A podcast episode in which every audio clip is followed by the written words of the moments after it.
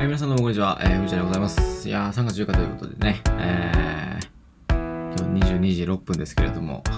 作り忘れてまして、えー、今、パッと撮って、パッとあげようっていう感じなので、えー、時間自体がね、だいぶ短くなってるんじゃないかなと思うんですけれども、えー、今日はね、3月10日ということで、えー、私の推しのですね、ハンギョドの誕生日ということで、いや、めでたいですね。えー、の、新しい曲がですね、まあ、先週かな、10日に、えー、15点ほど出まして、えー、マルチポーチと、あと、洗顔のね、なんていうんですかね、あのターバンを、えー、買ったんですけれども、あの、ちょっと愛用させていただいております。はい。えー、ということで、早速始めていきましょう。えー、今日はですね、あの、映画のね、ミスミソを見たので、まあ、その感想と、まあ、その、なんていうんですかね、得意な、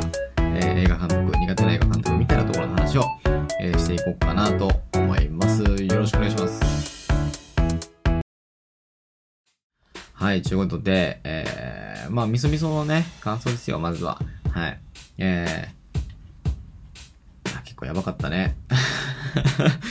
もともとですね、あのー苦手なんですよね。血が出る。あの、あの、映画っていうのが苦手なんですけれども、バッチバチに血が出るっていうか、まあ、スプラッターなんですかね。まあ、押切蓮介先生ですね。あの、ハイスコアガールの作者でございますけれども、が書いた、えー漫画っていうのが原作になっておりまして、えー、まあ、それが実写映画になったみたいな感じですね。うん。いや、本当にね、なんか、ちょっと誰も救われないというか、結構悲しいね、物語だったんですけど、えーあらすじで言うと、えーある過疎の進む地方の町を舞台に、えー同級生たちから陰惨ないじめを受けた挙句家族を殺害された少女が、え復讐を行うサイコホラー。キャッチフレーズは、え精神ほ精神破壊、かっこメンチサイドホラー。えーっていうことって、押切蓮介の作品では定番となっているお化けや妖怪といった怪異が一切登場せず自信初となる、えー普通の人間が作り出す恐怖を描いているということで、だからね、その、村みたいなところがあって、そこ東京からね、まあ越してくるわけですよ。あの主人公の女の子が。で、その子がまあいじめられて、えー家に火をつけられて、えーまあ火をつけた同級生のいじめグループに復讐していくみたいなストーリーになるんですけど、あのね、まあその下手なお化けが出てくるホラーよりも怖いというか、まあその人間の怖さみたいなところですよね。うん。だから、なんていうんですかね、まあ実際にね、その怖い場所というか、まあその新、新スポットですか？いわゆる。に行って怖い思いをしたみたいなんじゃなくて、もう実は電車に乗ってる、まあその横でね、座ってる人が、えー人を殺してたかもしれないみたいな怖さですよね。うん。でね、なんかその、まあバッキバキにネタバレ全開でいくんですけど、映画自体がね、あの、多分、だいぶ前の作品なので、あの、まあいじめグループはね、もう、まあまあまあって感じですよ。だからその、もともといじめした子、まあちょっと、なんていうんですかね、まあ発達障害みたいな感じのものを持ってる子っぽいんですけど、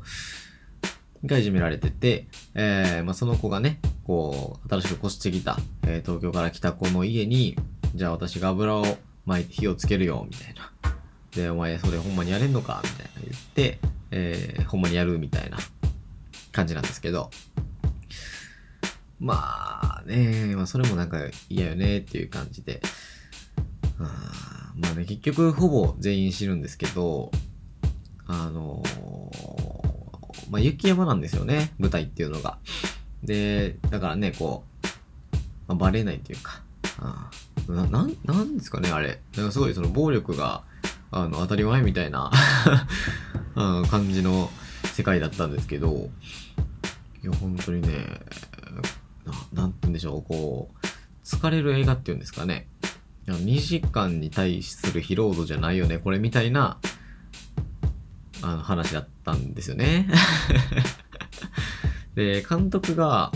えー、この人ですね、えっ、と、内藤英介さんっていうことで、まあ、まあ、巨匠ですよ。うん。まあ、そういう方の、えー映画で言うとね。えー代表作で言うと、えー、ライチ光クラブの実写ですね。うん。とか、あと、先生を流産させる会とか、あと去年公開のもので、えー許された子供たちとかっていうのがあったり、あとはパズルとか高速バーバとか、えーそういうところですね。うん。そういうのを作ってて、まあ結構ね、こう、暴力とか、えー、地位とか、まあ、性的な話とか、まあそういうのを結構ね、あの、してるような、まあなんていうんですかね、まあ演出として入れるような人で、まあ先生を流産させる会なんかは、まあ実際の事件に基づいて作られてるらしいんですけど、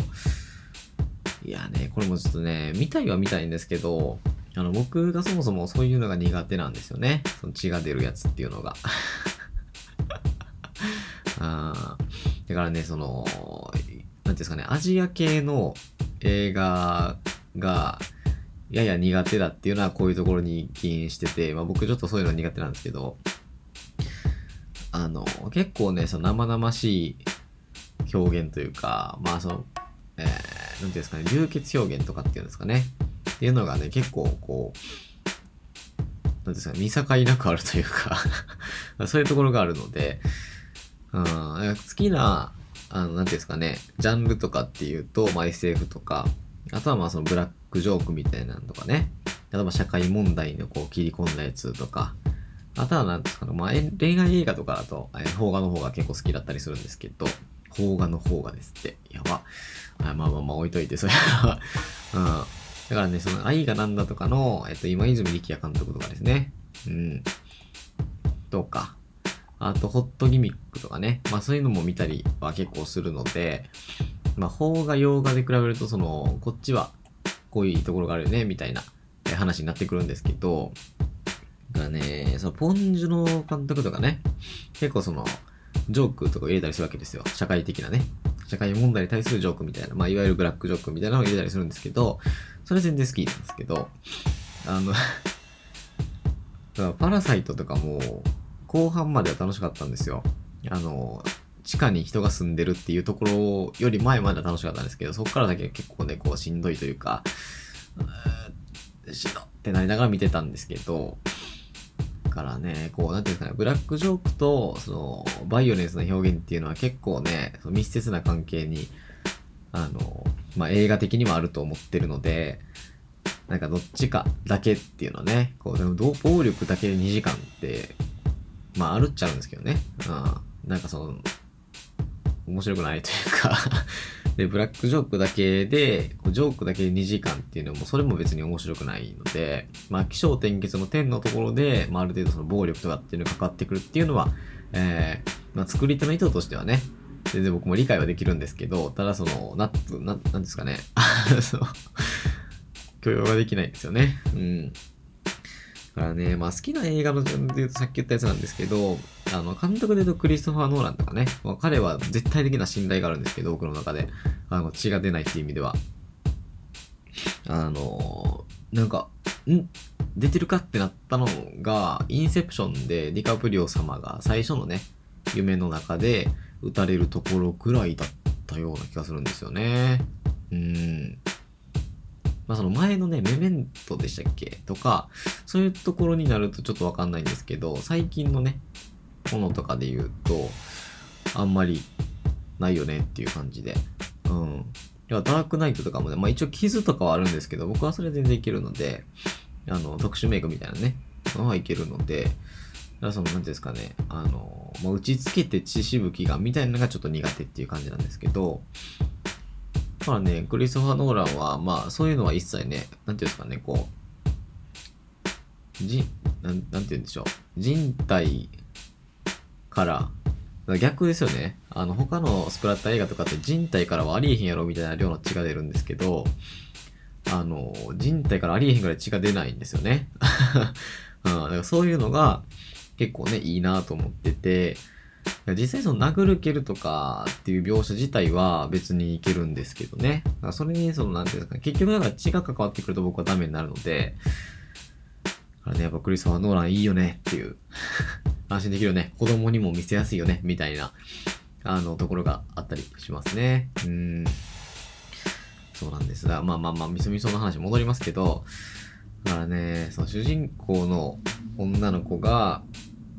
えー、まあ、復讐した後ですね、その実は、その、なんていうんですかね、主人公とね、こう仲良かった男の子がいるんですけど、まあ、そのザ・高青年みたいな感じの子ですよ。もう、もうっていうか、が、一番最高野郎やったっていう話なんですけど、あの 何ですかね。おばあちゃんと二人暮らしなんですよね。うん。で、まあ、村とかなんで、まあまあまあまあ、別にな、なんか理由ないんかな、みたいな。そういうもんなんやろなと思ってたんですけど、あの、でも殺してたんですよね。両親を。で、お父さんはお母さんに暴力を振るってたから、やめさせようと思って買ったナイフで、え刺したと。で、お母さんは、えー、なんかその、お母さんはその殴られないといけない人みたいな。なんですかね、こう殴られることに対して、こう、まあどういう感情なんかっていうのはわからないですけど、まあある程度プラスの感情を持つっていうタイプの人だったみたいで、えっと、殴ってたら、まあそうなったよっていう感じらしいんですね。うん。で、結局おばあちゃんも殺すんですけど、あのー、やばいですね、あの人。一番、だから次からね、その青春映画みたいなのを見るときに、主人公のね、高青年っぽい子が出てきたら、そういう感じなんかなって思ってまいそうなぐらい衝撃的ですね。えー、結局その人が主人公の女の子を殺すんですけど、あの、殴り殺すんですけどね。また、お父さんお母さんと同じような、あ、お母さんですかね。と同じような感じで、まあ、殴り殺すんですけれども、いやー、だからね、もうすごい疲れて びっくりしまして、あの、見るつもりなかったんですよ、別に。人生でね。うん。まあそういうもんって知ってたんで、内藤英介監督はそういうもんだ、みたいなことを知ってたので、見ないようにしてたんですけど、まあ、ひょんなことからちょっと見る機会がありまして、たまたま最後まで、まあ、ずらっと見たんですけれども、もう見ることないですね。だからね、その、やっぱ、法アの監督ってね、こう人体破壊描写っていうのは結構生々しくて、まあ、リアルっぽいというか、やりすぎな部分もあるんですけど、っていうのがあるので、もうそれだったら、アリアスター監督とか 見るよねって感じですよね。ミッドサマーとかヘレディタリーとか見た方が、まだ、まだいいよねっていう感じ。まあ、ヘレ、うん、まあまあまあまあ、ヘレディタリーは結構ね、あの、未だにその、妹の首が電信柱かなんかにぶつかって取れるって、えー、次の日ですね、まあなんかハエとかがたかってるっていうワンカットがあるんですけど、そこだけが未だにちょっと脳内に残ってるので なんかそのあんまり、まあ見たいか見たくないかでいいから、まあ、見たいか見たくないかで言うと、まあ、うーんっていうか うーんって感じではあるんですけど、まあだからね、結構、和和ホラーっていうんですかね、邦画ホラーが結構苦手なんですよね。うん、馴染みが、馴染みというかなんかこう身近というか、そういう感じがあるので、まあまあ、あの、これからもね、こう、テンションが、そういう日の時をね、見ていきたいなと思うんですけど、まあ、当分ないでしょうね。うん。はい、ということで、えー、今日だいぶ短いですね。13分。まあ、15分くらいですかね。うん、全部で。いや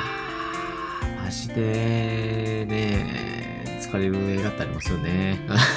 でもそのダークナイトとかを見てるときとはまた別の使い方をするなって思うんですけど、うん。はい。えー、アニメテラジオでは、皆さん、えー、見てほしいアニメや使ってほしいマグラなど、皆様からのお便りをお待ちしております。えー、続はアニメテラジオ .gmail.com、えー、Twitter は、あとアニメテラジオとなっております。いやー、今日はね、だいぶなんかこう、雑談会みたいな感じでしたけど、あのー、皆さんもね、こう、好きな映画監督とか、好きな映画とか、そういうのがあったら教えてほしいなと思います。はい。あの、ミスミソネットフリックスにあるんで、興味ある人はぜひ見てみてください。あのホラー、スプラッター、グロ描写苦手な人は見ない方がいいと思います。では、こちらでした。バイバイ。